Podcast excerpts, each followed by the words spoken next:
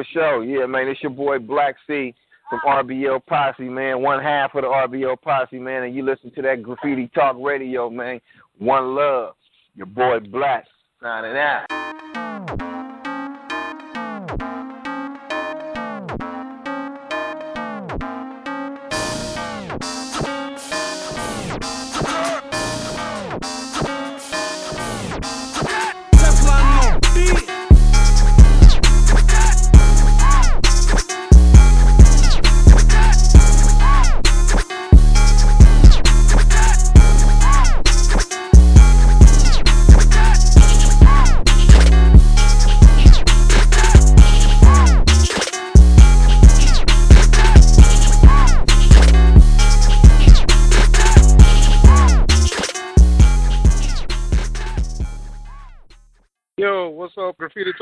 Talk Radio. It's your boy Fresh, along with my partner in crime, Bumble Clock. Bumble Clock, where you at?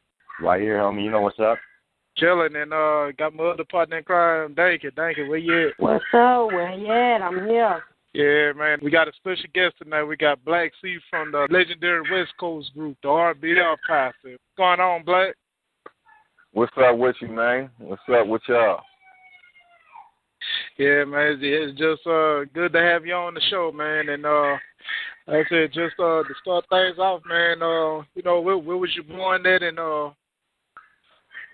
where did you uh come up at and when did you decide to get to music?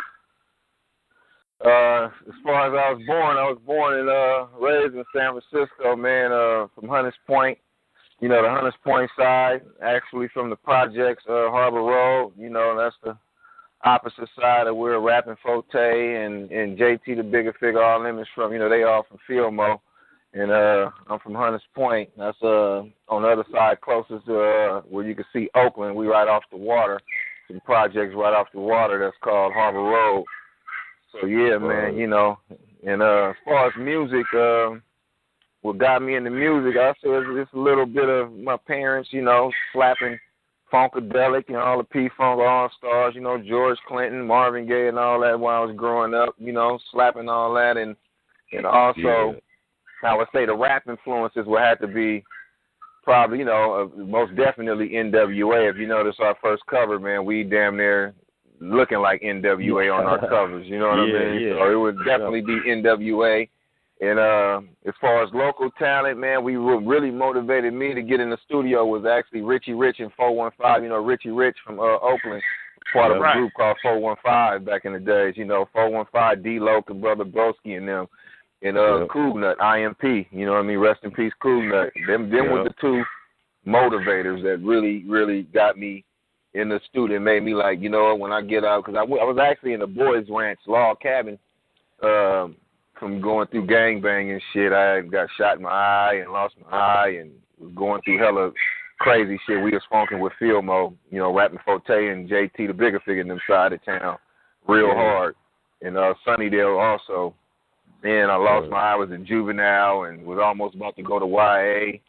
And uh yeah, it's just that they came up there playing that Cool Nut, man, slapping that uh four one five and that Cool Nut and it just was kinda like, damn, this is you know, I I'm ready to get into this shit. I could do this, you know what I mean? And Yeah. yeah, so be it. When I got out, one of my boys on in my neighborhood named Buttweiser was rapping, and uh he kind of showed me what I needed to do. He kind of took me to the pawn shops, and we went around buying all type of equipment and stuff like that. And uh I actually was going to be a solo artist. Mr. C came along a little while later, but I put out a couple solo songs around the neighborhood that took off pretty good, and uh, I actually did a song, uh, did Bammer Weed before Mr. C got, got on it. Called it was called "Don't Give Me No Bammer Joint." We don't smoke that shit in Hunters Point, and Oh, it took off. Damn. Yeah, that was the first. That was the first copy of, of Bammer Weed before it became Bammer Weed. We don't smoke it in the SFC. You know what I mean? My boys, and then was like, man, we need to pull in the whole Frisco. You know, because we had just yeah. stopped all the gang banging and you know brought Fillmo up there and we you know called the truce and I ended up going back in the studio and switched the song up to Bammer Weed. We don't smoke it in the F- SFC. And uh, yeah, the rest was pretty much history. You know what I mean? Yeah. Right. Yeah, that's what's up, man. So look, um, when y'all was uh, you know, getting you know, getting the music out there. Look, did they have the uh the swap meets around that way too?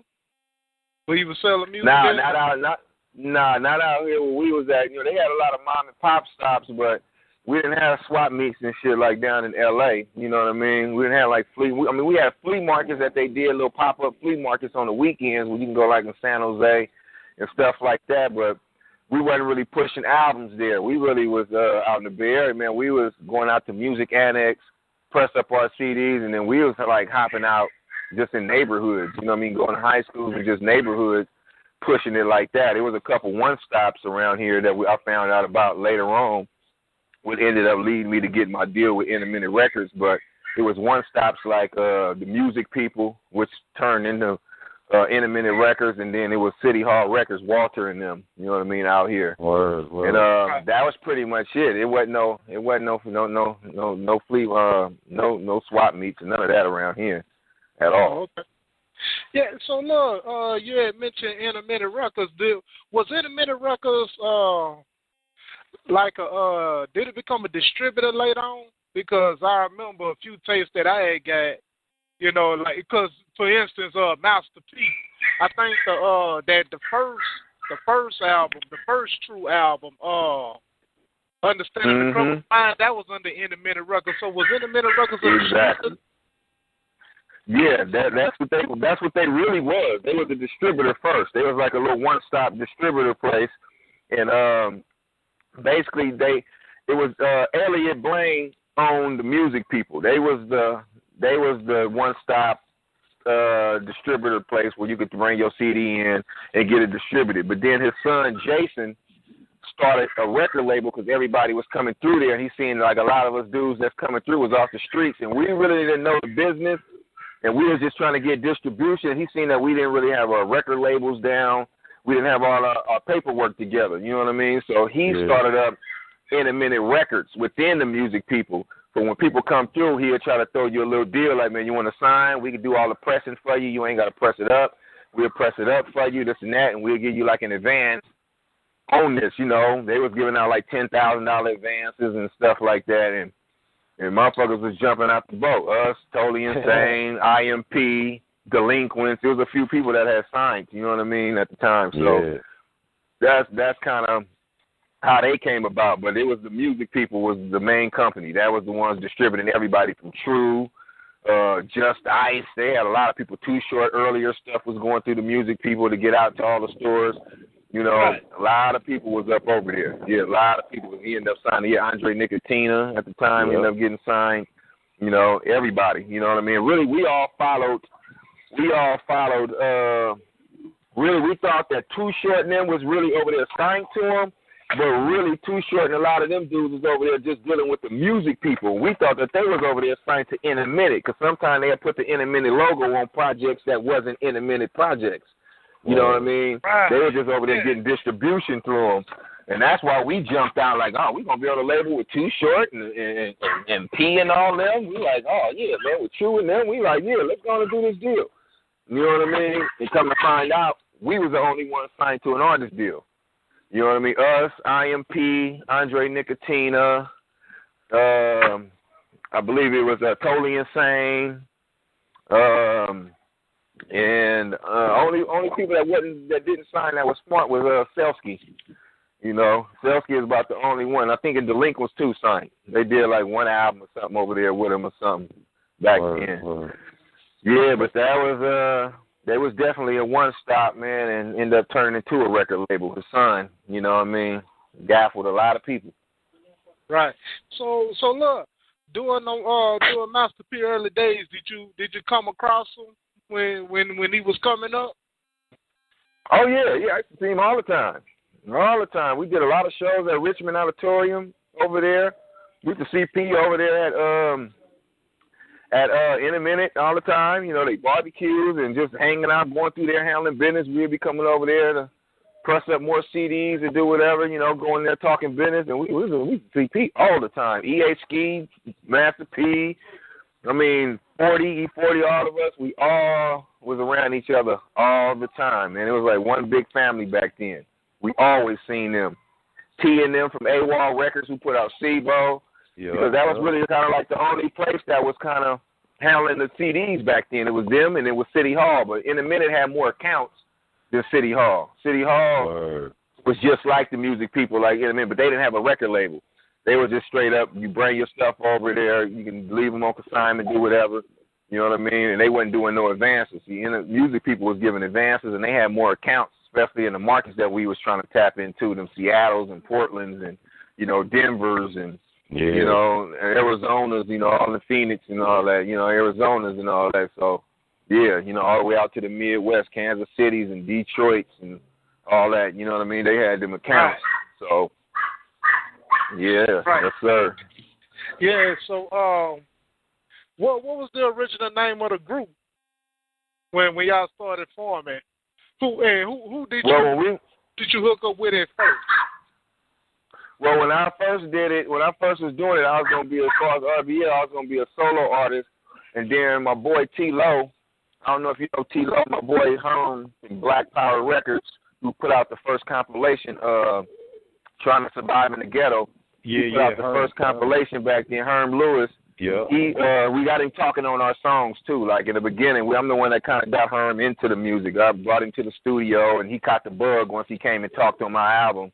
He was just Word. like, you know, I brought him, met him, hooked him up with TC, and he didn't leave the studio after that. He was down there all the time and stuff. And you know, we had him come in and talk on a on the album, give some little positivity before we started getting into, you know, talking a whole bunch of ruckus and shit. So what happened was he put out my he was gonna put out my boy T Lo. T Lo was originally was supposed to be in RBL. I was trying to get T Lo to go to the studio with me because I was a little nervous about going and trying to press up an album by myself because I didn't want to fail by myself. I was like, man, I need somebody who could really rap to really lead the front because I was really into producing beats back then. I was really the beat man. I just kind of turned into a rapper. You know what I mean? And I tried to bring T Lo, and T Lo was like, "Man, I ain't really, you know, I'm trying to really grind, but I don't want you to count on me to come to the studio." She like, "Man, my my sister's girl, I mean, my uh my girlfriend's brother, he rap. You know what I mean? I could bring him Yeah. down there, and you know, maybe y'all could do something." When he brought him to the studio, it was my boy Mr. C. And when Yeah. Mr. C came down there, we made a song called Hit Squad New Jack, and we was actually called the Hit Squad. That's the name I was really trying to push Ah. at the time. And then we found out that Erick Sermon and them had the Hit Squad. They would start pushing the Hit Squad, and I was like, man, these niggas is bigger than us. We ain't gonna really be able to use that name like that with these niggas. You know what I mean? Erick Yeah. Sermon and, and Parrish, you know, they they got a bigger name, so my boy T Lo gave us the name. One T Lo, he was like, man, well, man, you know, shit, y'all roofies by law, y'all the roofies by law. You know what I mean? Let's Yeah, that. yeah. He used to always call us that when we used to be going to the studio. He'd be like, man, my whole roofies by law camp. And we never Yeah. really tripped off the meaning or nothing. We just liked the way it sounded. I always just liked the way it sounded, roofies by law. So we end up going to the uh when I ended up going to press up the CD, I mean going to go do the CD actually at TC House to really redo all the songs that I did in my studio. Uh, we ended up shortening it because I thought it was too long. And I was like, man, that uh, that ruthless by law just sounds too fucking long. I was like, man, we need to probably just shorten it to RBL Posse. You know what I mean? Yeah. And Mr. C was like, "Oh yeah, that sounds kind of clean." And then I was like, "Yeah, I'm just going. to I think we just need to use RBL Posse." So we pressed up a bunch of hats, a bunch of shirts, and was passing them out locally with RBL Posse on them and shit. Going to the mall, to them little local little Asian spots, and they we we had the little RBL inside a diamond and shit, and we kind of was running with that back then, and that's how kind of like how it came about. And, yep, That's that's what's up. and we pushed on Right. with that. Right. And Mhm. so, uh, so when y'all had dropped, uh, was that the uh the the, the niggas on high? What was that? Right. Uh,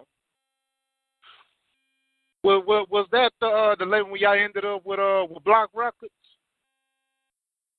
Nah, the, uh, what happened was I end up uh, starting up my own label later on. You know, Right. 'cause Jason and them was acting a little funny with the money and shit, and then they was kind of tripping. So what I did was Okay, after was the this second album. Oh. Now, you talking about Big Block Records? Yeah, Big Block Records. Yeah. Now, Big Block Records is uh was started up by one of my dudes that's on the album cover. He the uh, Okay. dude that's standing up with his hands crossed, Booby. Okay. Okay. Yeah. You know, because what happened was a lot of people thought that they was on the album, like was wondering, start asking questions. Like when we used to go out and do shows, people used to be like, "Well, which one is you? Who, which, what song you sing on?" And we just yeah. asked him to take the picture. You know what I mean? It was only me and Mr. C the whole time, but people used to think it was a whole group, like everybody rapped and was like, you know what I mean? But them niggas didn't do nothing. They just was there for the picture. They was just my homies from the block. I was just like, blood, won't y'all come take this picture with us? Just Yeah. make us look deep and, you know, because I got RBL Posse and I don't want to have RBL Posse and there's only me and Mr. C on the picture. And it's like, where the Posse at? So I was like, Yeah, man, won't y'all come get in the picture to make it make more sense? And they was like, all right. I was like, man, go get y'all RBL jackets. So they used to be coming out to the shows and doing the local shit with us, and then everybody from Harbor used to be, you know, RBL down. So I made my main niggas who I really grew up with throw on they shit, made them get in the picture. So, but everybody All started right. asking them questions about it and all that shit. And them niggas couldn't answer. They was kind of like, "Oh, we don't, uh, we don't do nothing and this and that." And and then they start feeling some type of way because once we start going out of state, it was only me and Mr. C going. They start questioning, man, why we can't go and this and that. And then that's when the jealousy started kicking in. So Booby started up his own record label, which was Be Real Records. And all of a sudden, we found out somebody else had that name, and then he switched it to Big Block. And then once the split happened, when Mr. C got killed, that's when it was like RBL against Big Block. You know what I mean? All that shit transpired, and you know I brought some new young, young meat, young talent up there, the young niggas, and it was kind of like a split happened once Mr. C got killed. I had Hitman and NOH Mafia, all them young Yeah, dudes, yeah. and it was like Booby had the other side of the set, and it was, and it, you know, a lot of shit transpired after that. You know what I mean? So, yeah, it got crazy. Was it was it- with all with all those uh, San Francisco Examiner uh like interviews and articles were they were they like overblown? Because they were trying to blow it up to be like y'all against them and all these murders and all that. Um, it wasn't really overblown. It was, uh, some of it was exaggerated. I would say on their side because they was trying to make it seem like Booby was some big old gang leader and all that shit, and, it, and he Yeah. really wasn't like that. I mean, there was a lot of shit going on. Yeah, at the Mississippi, yeah, it was it was it was going down. It was definitely sure. going down. You know, my little brother, they was kind of really trying to put him out there like he was just some real mass murderer going around there just killing up shit, doing a lot of shit, and they was like really trying to target him and trying to get him off the streets because it, it was Yeah. a lot of shit going down. It, it definitely was. But, then they was kind of over exaggerating a little bit of it too, though, because it was like Booby really wasn't a part of nothing. He was a hustler up there, but he really, as far as funk, he really wasn't really doing nothing and wasn't a part of nothing. And even me, I was still doing my music thing. It was like our young homies was at war. We really, me and him yeah. really wasn't a part of nothing. It was kind of like sort of like how you start up and like how them niggas start the Crips and Bloods, but then the young niggas run wild with it. Once Yeah, you you know yeah. you get niggas following something, they really go hard with it.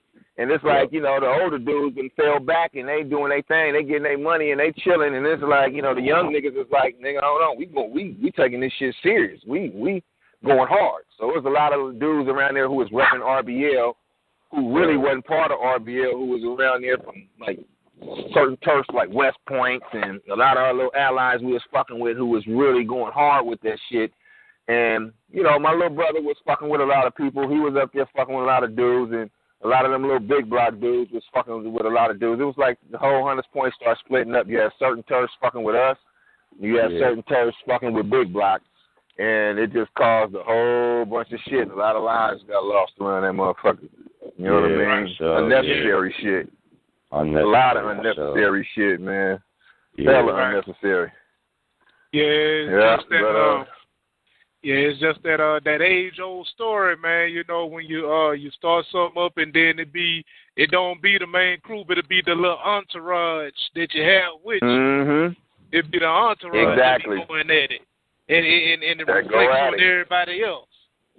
Yeah. Mm-hmm. Exactly. Exactly. Because my shit was getting towed up behind that shit. I mean, they they showing me dudes with RBL tattoos and dudes' houses they done raided up there and RBL bandanas. And they start what they start doing. They start using our promo shit as gang banging material. Like you know, like all the RBL pan- bandanas that we hand out and was giving out for shows. Our little crew members start passing that shit out in the hood. The niggas using RBL bandanas. Then Big Block went pressed up Big Block bandanas. So now you got motherfuckers around there like Crips and Bloods wearing RBL and Big Block bandanas. You know what I mean? Damn.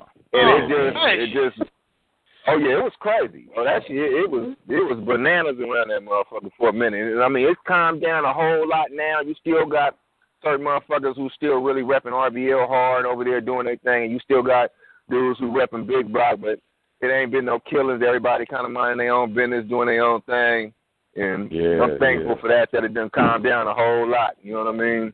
No doubt. And there's a lot of dudes that went did a whole lot of time who who done got out now, and motherfuckers is minding their own business. You know what I mean? Yeah. So, yeah, it's, it's, cool now. The climate done, done cleared up a little bit. And plus, a lot of turfs done break down when it used to be a lot of dudes together. Now it's like inner turf shit. You know, turfs against turfs now, and it's like dudes used to hang together. Now they split up, and it's like everything is breaking down now to where it's like every man for himself now. So it ain't really them big squads like that no more. That shit is over with. Wow. You know, Crazy. so Yeah. yeah, buddy. Mm. Yeah. Man. So uh with Mr. C, man, how how was he? You got any Mr. C stories? Man, I mean, shit, what kind? I mean, I I, I got a whole lot. I mean, my boy Just was, you know, he was that kind, ladies man. man. He was a, he was the party man, man. You know, the thing I love about him once he left, you know, I was the hard side. I was the muscle. You know what I mean? Mr. C kind of was like when we got him. He had he was mainly into just straight rapping. All he loved was music, rapping, and fucking with females. You know what I mean? That's it. That he was the more that player type motherfucker. He wasn't in the projects with us. He didn't grow up with us swanging and banging, doing juvenile time, damn near going to YA, doing YA time. None of that. He came straight, you know, from being at his grandma in them house rapping, being into music, and really just fucking with bitches and shit, and going to school. And Yeah. that's what he was. And, and you know, a lot of dudes was up there real jealous of him because bitches used to come through, man, flocking that nigga. That nigga was young Casanova, man. You know what I mean? And he the one that brought the party shit to RBL. That's why once he left, the party vibe, the party anthems and shit kind of left because he the one that kind of brought that shit. He he had that in him, man. You know what I mean? Yeah, we used to go yeah. to Detroit and man, all like we used to live in Detroit, man. Flint, Michigan, man, all out there, man. In Detroit, all them motherfuckers, man. They used to love them some motherfucking Mr. C, man.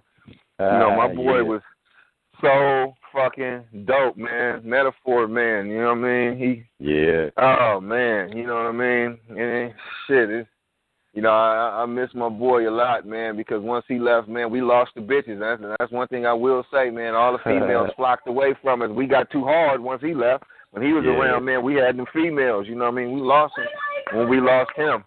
We lost him, man. We lost all that. So, yeah, man. Uh, Yeah, so- I, I really, really miss my boy. Yeah. Yeah, so uh, yeah, so when he when he passed, how did that uh, uh affect the music? You know what? Man, Was it it affected a whole lot, man. Yeah, I was, you know, Millie put me in a slump to where, you know, I damn near was finna stop.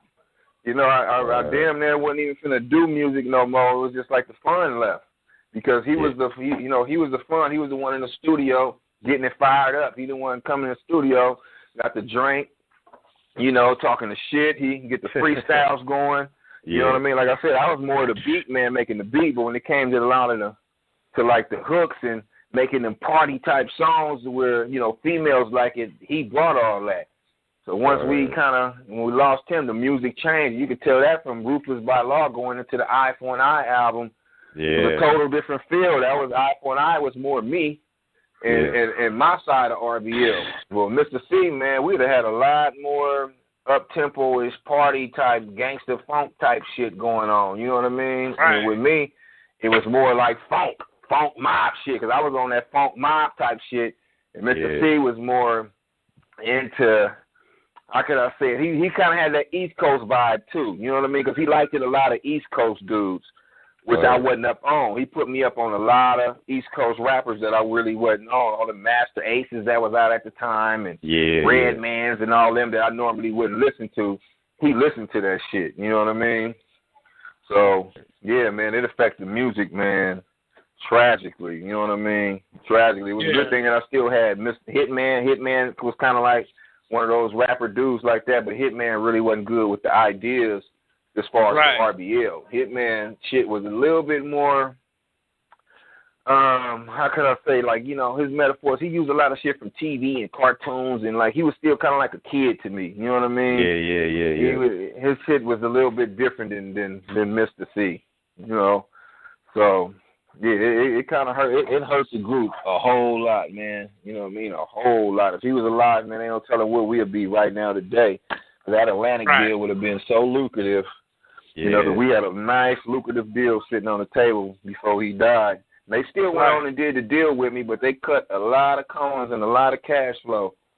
You know, and still did the deal with me. You know what I mean? And it just wasn't the same. You know, Yeah, it wasn't the yeah. same. Yeah. Man, so uh what what type of what type of deal was it? Was it gonna be the traditional five album contract? That's exactly what it was. It was three three mandatory albums. Um, they were starting uh, our first album off at like three. Uh, it was three twenty five for the first. Or it was, when he was alive, it was like three seventy five yeah. for the first album. But when he died, they tried to get me. They went down to two fifty. You know what I mean? And it went on up, and it was based on how many we sold. If we went gold, you know, certain points went up. We already was at like 16 points, and that was like unheard of. My lawyer did his thing with uh with us. We was getting like 16 points when I think at the time most artists was getting like 11 or 12 or something like that. They, they wasn't really getting too many points, and uh we was at like 16. And our third album was gonna be at like 450. And by the time we got to our third mandatory, we was at almost like 575. You know what I mean? So Yeah. it was going to be some nice money on the table, and we was producing our own album, so it wasn't going to take that much to do an album. we had our own studio. We was going to do everything. Only person we Yeah. probably buying beats off of was Enhancer and Yeah. At the time. You know, because they was like, we want what y'all do. We don't want y'all to have to go out. Y'all want to go deal with other artists or whatever, that's fine, but we want y'all to do whatever y'all do. So they was giving us the power to do whatever we wanted to do was bring put bring together whatever type of album we wanted. And it wasn't gonna take us no three hundred seventy five thousand all the way up to no five hundred seventy five to do no album.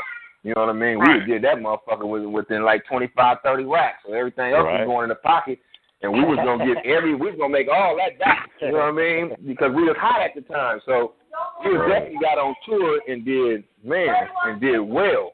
You know what I mean? Because even though the Yeah. I album did did cool, it did well. We sold like almost three hundred and some thousand units, or a little over three hundred.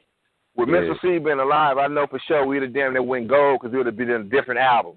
The atmosphere Right. would have been different. It would have been no drama between us on, and our old friends on Harbor. It would have had Right. that Frisco support. You know, the city wouldn't have been split up behind us. It would have been all supporting, and it would have it would have did just like the Ruthless by Law album did. It would have did well. Yeah. So the sky would have been the limit, man. I think we'd have been a, a a household name on Atlantic Records right now to this day. You know, we'd have been doing shit with T.I.'s and the Fat Joes and everybody else that was on there. You know what I mean? On Atlantic right now. yeah. So, you know, and I just look at E40 and where he at and what he going through, and I'd be like, damn, you know what I mean? He's still relevant and doing his thing. We'd have been right there because that we did this music shit. You know what I mean? Yeah, Only right. thing threw us sidetracked us was the drama. The drama fucked up everything. But without that drama, man, it would have been, man, we would have been a force to be reckoned with. I know that for a fact. You know what I mean? Sure. Right. And even now, with me keeping this torch lit, it's still working out. You know, and I done lost both of my boys, and it's it's still working out. You know what I mean? I'm still able to make some nice bread and you know put out merchandise and sell real well. Do skateboard deals and yeah. you know merchandise deals with motherfuckers, licensing my shit. You know what I mean to different little companies and songs and shit. You know, it's still working out, but it would have been way better, man. I think we'd have had more than just those two classic albums that everybody look at as our first two albums. We'd have went on to Oh, no. three, four, Something five classic albums. You know. Right. So- right. Yeah, man. Just a tiny. Yeah. Yeah, so, hey, yeah. So, um, how how was what what was the atmosphere like y'all way with the uh when the media was blowing up the East Coast West Coast beef? Man, the atmosphere was crazy. Shit out here, you know, out here, you know how it was out here, man. Motherfuckers was loving, you know, everybody was loving Tupac. So Yeah. motherfuckers was in shit in army mode, like you know what I mean. If, if, it's on, it's on. You know what I mean? You know, Tupac Yeah. had it. I ain't gonna lie, especially up here in the Bay. Motherfuckers was ready to ride or die for Pac. Shit, all Right. Pac had to do was just say, point at a motherfucker and say, man, you come here, nigga, at, we at you. And the motherfuckers was going, it was gonna happen. You know what I mean? yeah, it was it was ugly for East Coast around this motherfucker, especially in the Bay, man. When, because we when Bay rocking with somebody, the Bay rock with you like Mac Dre. When the Bay Yeah. rock with him, the Bay rock with him. Mac Dre had this motherfucker locked down. Word, I ain't word. seen nobody have it locked down like Mac Dre since. Period. Even before that, Tupac had a little bit of influence, but not like Mac Dre. Yeah. You know what I mean? And the good thing Mac Dre was a good motherfucker because if he was one of them motherfuckers who was on banging mode and been like, you know what I mean, point at a Yeah. motherfucker like get him. Oh, he'd have a he would have had thousands of motherfuckers at him. I'm telling you, you wouldn't be able to come to this Bay Area if Mac Dre said he didn't want you here for real. You know what I mean? He was a good motherfucker. I love that boy to death, man, because he gave. If you notice, anybody that talk about Mac Dre always like talk like they had a personal, personal relationship with him because he gave everybody time. I don't give a fuck where he was at, what he was doing. He'll stop and he'll talk to you for ten, twenty, thirty minutes and just chop it up with you. You know what I mean? Eye to eye, like you know what I mean, giving you that time to where you felt special. Like damn, like man, Dre just actually sat here. He ain't on no star power shit, and he can be. He really Yeah, sat yeah. here and just chopped it up with me, and you know what I mean. And, Right. and, and, and kicked it with me, and smoked with me, and drank with me, and you know what I mean. Man, I love that boy, man. Love Yeah. him, man. We got we got show tapes right now with all type of shows with this dude coming on on coming on after us. And when we on stage, we do Bammer Weed. This boy coming out. This is right before he blew up with all that this shit. Yeah, we got him on shows in Fresno with him coming out with us, like rocking and shit. With Baron we coming on, he out there doing his little thizzle dances and all that shit. Before he Yeah. really, really took us, like right when he first got out of jail and shit. Like Yeah. loving my boy, man. You know what I mean? So Yeah. yeah, I look at a lot of that old footage and be like, damn, man. You know, we did like four shows with him, and it was lovely, man. Him and Kilo and them, man, got love for them boys. Love for them. Yeah. Right. Yes, because uh, the way you're talking about uh, Mac Dre just put me in mind of uh, Felix Mitchell, man. The way he had uh, Oakland locked down at that time, back in the Oh uh, yeah, yeah, back yeah. in the eighties. Yeah. Hell yeah, shit, man, Felix, man, that that's a whole nother that's a whole nother story. Word. For real. Word, word. I was a real, I was a young nigga witnessing that shit. You know what I mean? Shit, Yeah. hell yeah, Felix had it locked down, locked down, man. Shit, man, that's real. You know, there's only so many motherfuckers can influence. You know, you got power when you can influence not only towns and cities and whatever like that, man, when that whole coast, you know what I mean? That's one thing to go back to Pac is like, man, that nigga had a whole coast, like, ready willing to do whatever. You know what I Yeah. mean? Yeah. It's Right. like shit, you know, rest in peace, Biggie, but that's why that shit happened so fast to Biggie like that. It was like, hold on, we lost Pac, man. This shit, nah, man, we can't just take this loss like that. And that, that shit happened immediately. You know what I mean? It was like, that was big, man. That was that was big, man. Motherfucker lost Pac, man. We lost a lot. You know, we just now starting to rebound from losing Pac right now. You know, the youngsters like YG and the Nipsey Hussles and a few dudes in the Beta I Am Sues and the Mozzie's and all them is starting to, you know, make waves right now and do Right. their little Yeah. thing. But we Yeah. just now starting to rebound off of that shit. Really? Shit. The Bay Yeah, because- and really the Yeah. Bay was suffering, but LA was kind of making a little mark, but the Bay been suffering. You know what I mean? Right. Yeah. So look. Yeah, man. So so so, with your opinion, you know, why why do you think the West Coast had fell off, man? You know, 'cause I mean, the West Coast had it locked for. I, I'm really they had they had it locked for the throughout the '90s, man. You know, and uh, just all of a Uh, sudden it was like poof. I just think the music just changed, man. You know what I mean? I think we all fell off, and it's just that we handed the ball to the South. That's all it was. The South came with that. They came with a with with with with uh, loyalty amongst each other. They was like fucking with each other. They showed how to network. They was they was they came with that music that ain't burnt out yet. You know what I mean? Them niggas know how to network in the Bay Area. It's a lot of spoiled motherfuckers who came up through that independent game. Nobody want to network. It's the kind of the crabs in the bucket thing going on, and it's like everybody want to be on top instead of like, you know what I mean? I pat you on the back, you pat me on the back, I pull you up, you pull me up, I pull you up. It's like you know, it ain't really got that like how the South is. Them niggas network and get money together, man. Them dudes it ain't, you know what I mean? Ain't no animosity around that motherfucker when you look at it. Even though they might have problems, they got a few OGs that'll bring that shit back together. You know what I Right. mean? So like how J. Prince is just like when T.I. and then whoever was going through it, you got a few OGs who will bring that shit back together. That shit ain't happening out here. Like it'll really be gunplay and motherfuckers be getting knocked down around here and you ain't got them OGs who got that seniority who can pull some shit together. You know what I mean? It's like the wild, wild west. That's pretty much what it is. Motherfuckers ain't, you know. It's like, nigga, I don't want to hear that shit that OG talking. Nigga, you can't tell me nothing. Nigga, what you done? What have you Right. been doing? It's like we got that attitude out here, man. And it's like Yeah. we suffering behind that shit, man. And it's like the music. It was, it was, it was like as soon as that shit happened with Pac and all that shit, the, the, the, even the East Coast, the East Coast was suffering too. You know what I mean? But the Right. thing about the East, them niggas was they they was willing to make that change, and a few of them niggas start they breeded the South breeded a couple niggas out of the out of the East that was kind of sounding like the South. You know what I mean? Yeah. and the West yeah. was still on that C-walking type of coming with that sea funk shit and all that, and it's like that shit wasn't working no more. It's like, nigga, we got to speed the tempo up.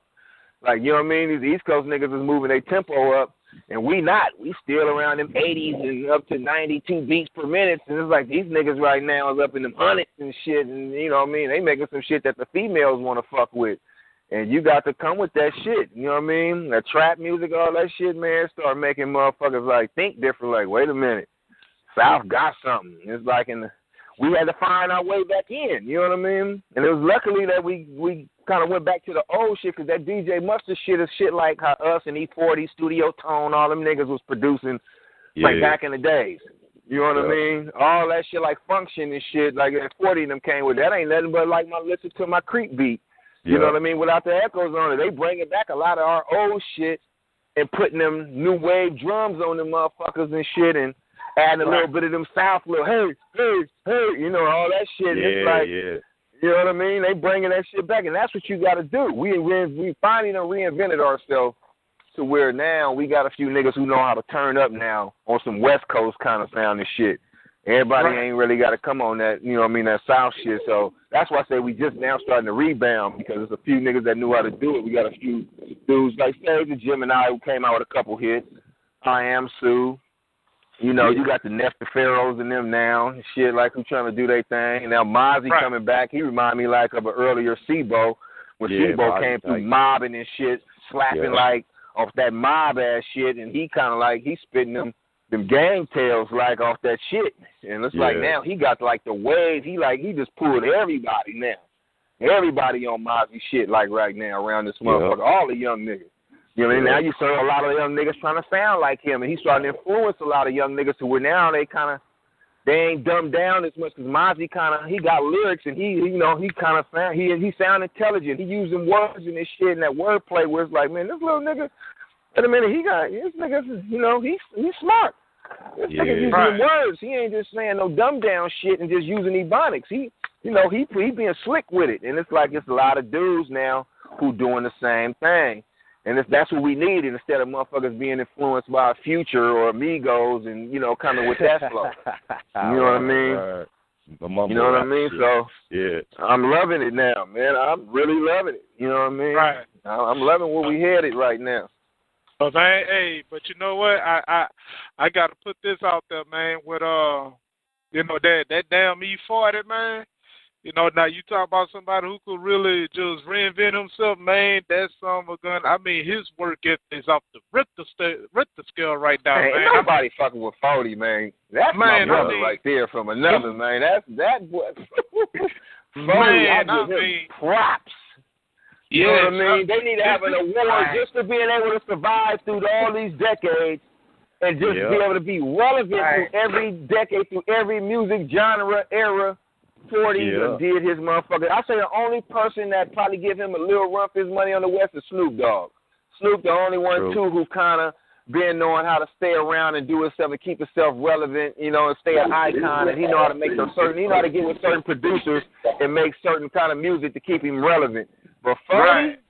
Forty is a motherfucker though. Ain't ain't nobody Hell fucking with Forty. yeah.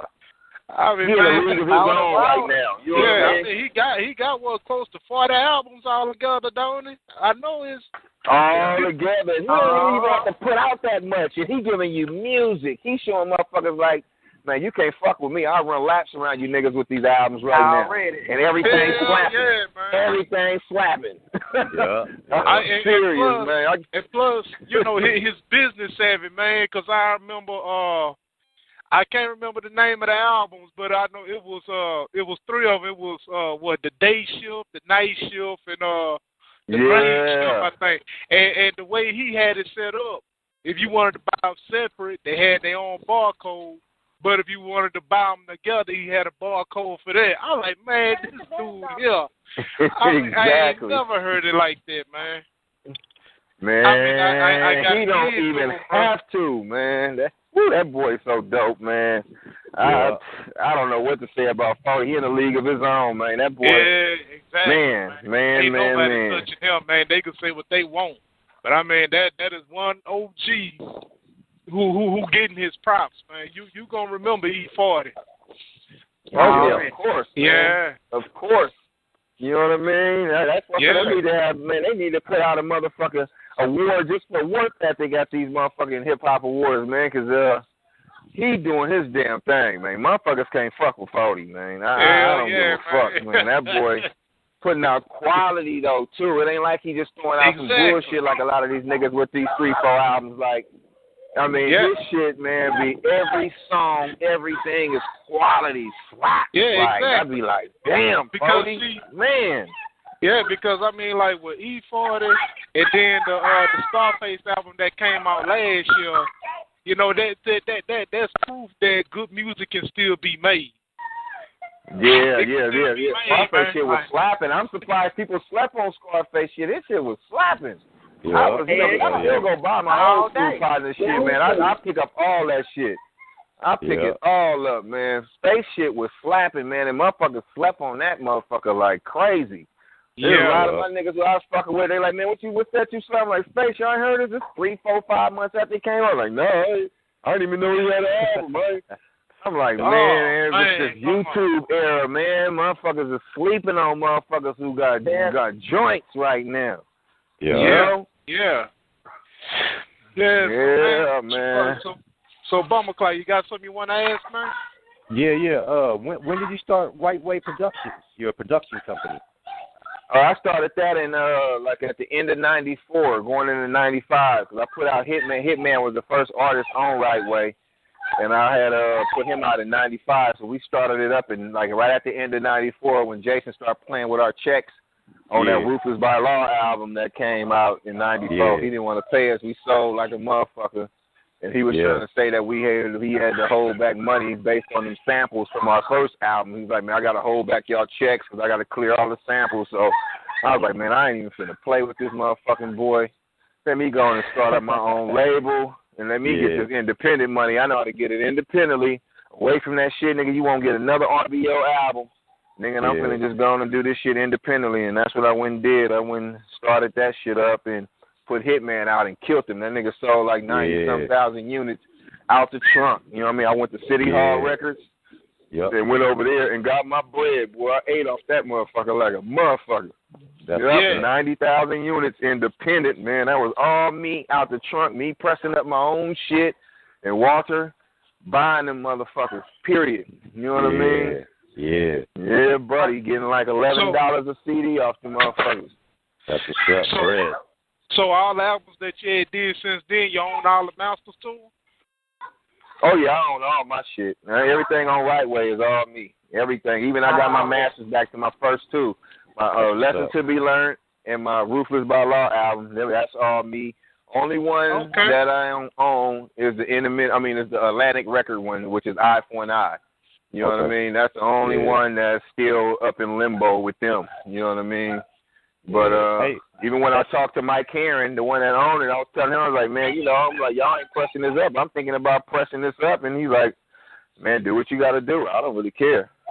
Word, you know, word. so hey, I so I'd have been pressing that up, and I ain't got no letters or nothing from them motherfuckers or nothing. So it's been cool. So yeah, Yeah. I done put it out digitally and everything. They ain't said shit. So it's been going on damn near a decade since I did that. So Word, word. they ain't said nothing. So yeah, Mike Caren been cool about everything, man. Him and Craig Kallman, man, they ain't tripped. They like that's little money compared to the groups and shit they fucking with right now. They ain't worried about it. But now if I went gold or platinum, and that motherfucker start reselling. They be knocking at my door. You know what I mean? yeah, yeah, yeah.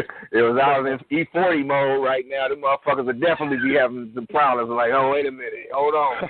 you know what I mean? But since I ain't really, you know what I mean, I ain't really making no waves at the moment. They ain't really too much tripping. They like, man, do what you got to do. That's that's little shit. You ain't gonna affect what we got going on over here. So Right. yeah, but that's the only one. Everything else, all my 19, 18, 19 albums in my catalog is all me except Eye for an Eye. You know what I mean? Everything is all me. That seventies Right. baby is dope, yo. I like that new joint, yo. That's just dope. The seventies baby. Man, appreciate it, man. Appreciate it. Yeah, I try to. I always wanted to do an album like that where I kind of use all them '70 influence samples and you know have that Yeah. '70s mood to it, man. I always Yeah, wanted to do that, dope. especially being a '70s baby. Yeah. I was like, man, I got to do that, man. Yeah, I did a couple record release Yeah. parties, all that shit. Yeah. It's just something about it's just something about doing a uh doing a doing an album with them with them seventies with the, with them seventy song samples, man. It it's just something about that. It's Just something about that funk, man. I know, man. That that soul, man. That's in it. You know, 'cause that seventies Yeah. is when they was really making music, music, really using Real them bass guitars and guitars. and You know, the Yeah. motherfuckers had them big bands where they was making music. It's like that's the Mhm. last era before it started going into that electric shit, like where Atlantic Yeah. Starr and all these fucking 808s and you know electric guitars and shit, Yeah. like you know what I mean, disco and all that shit. That was like the last era of that real, real music where them motherfuckers had real jam sessions and shit, playing that real bass. Like playing Yeah. music, Bang. man. You know what I mean? Real road and Fenders and, you know, Rhodes playing the Wurlitzer pianos and, you know, motherfucker playing the Right. Rhodes and shit. It's like, man, they had melodies, man. Yeah, Ain't where nothing you had to fucking have with the whole, 70s. where you had where you had to have the band in the studio. Had to have them in the studio on that big ass half inch or two inch, you know what I mean, a one inch reel to reel, man, Yeah, and they're yeah. playing Yeah. that shit like, you know what I mean? Yeah. Real. For real. Yeah. yeah, Hell man. yeah. So so Yep, Yankee, so- you got something you wanna ask? Yeah, can y'all hear me?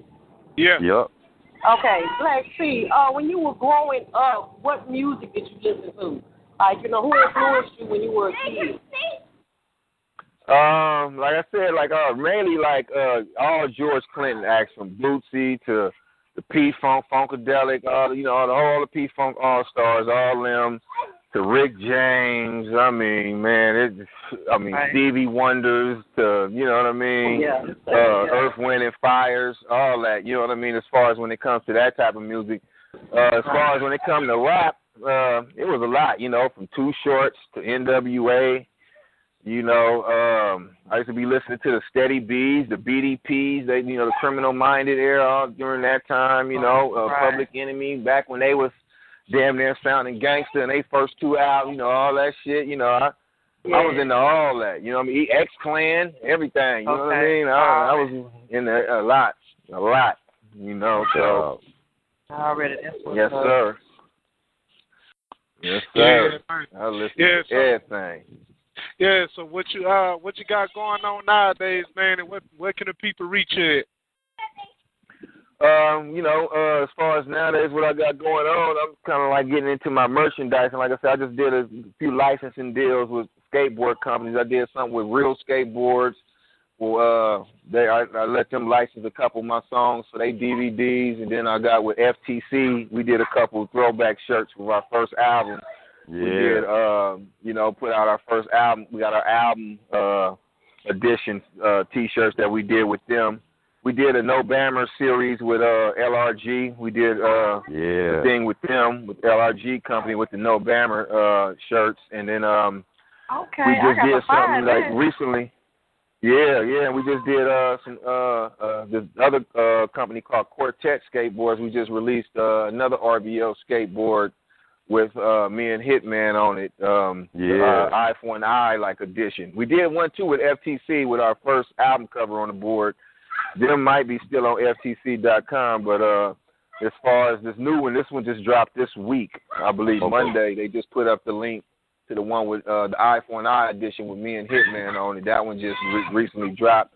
And then I got the uh, the merchandise on my website. We uh we got the RBL the Bluebird shirts that we got. I just got the sample hats back in. Them will be out. Uh, the Bammer Weed hats, the Bluebird hats, and the RBL college style hats will be out uh, November, I believe November first. And uh, we got the Bluebird shirts and hats and all that, the baseball tees, the match. This shit is dope as hell, man. This company, Shalom Clothing Line, man, who I, I did this stuff with, man, they real dope, real quality. They deal with like Cookies Clothing Line. Uh, a lot of a lot of people out here, you know. I think CBC too. Uh, Word. they did a lot of stuff. Like man, they they got some quality gear, man. So you know, I'm just kind of right now just getting into the licensing and the merchandising of my stuff, you know, because there's a lot of little youngsters who grew up, you know, they like, man, my uncles and aunties and this and that used to bump y'all albums, and you know, there's a lot of skateboarders that really like our first album, and I'm surprised that a lot of these skateboard companies is getting at us to do licensing deals from DVDs to, you know, just skateboards, you know what I mean? And it's Yeah. like it's just crazy how it's like breathing in new air into me. These youngsters is just kind of getting up on us. So that's kind of what I've been doing as far as merchandise. And um, I got my groups, like I said, Hardheads, and then I got Young AR, H2MG AR, who just came out uh, with his single Riches. Like uh, last week, it's like uh, he remade Too Short, uh, one of Too Short uh, beats. Um, um, I forgot what song. I think it's uh, that Dope Fiend beat uh, song yeah. redid that one. So and uh yeah, then I got uh my other group, um um they ain't actually a group, they kinda like they they solo artists that came together, uh my boy Killer Tater Don CW the third and uh my boy Young Shot. They just redid one of our songs, uh a less uh lessons and suggestions. The lesson Oh, to be learned. yeah. They redid that one and we just dropped the video to that like uh, about a month ago. That one's doing real well right now.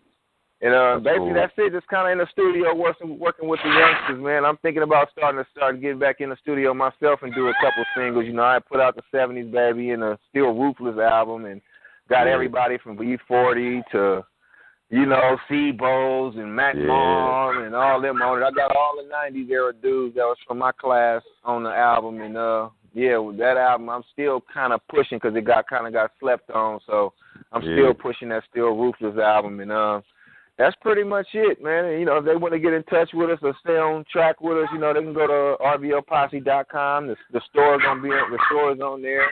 You know, all our uh, social media sites at RBL Posse, whether it's Facebook or Instagram or whatever, it's at RBL Posse. So you know, and rblposse.com for all the merchandise. You know what I mean? The CDs and everything. Videos is up on there and everything. So. Yep, Yes, sir. that's pretty much it, man. That's that's that's what I've been locked and loaded with. Okay, cool. Yeah, and I just wanted to throw that out there, man. That with everything you got going on, it might be pretty cool if you have a uh like a collector's edition uh skateboard with Mr. C and Hitman's face on it, you know?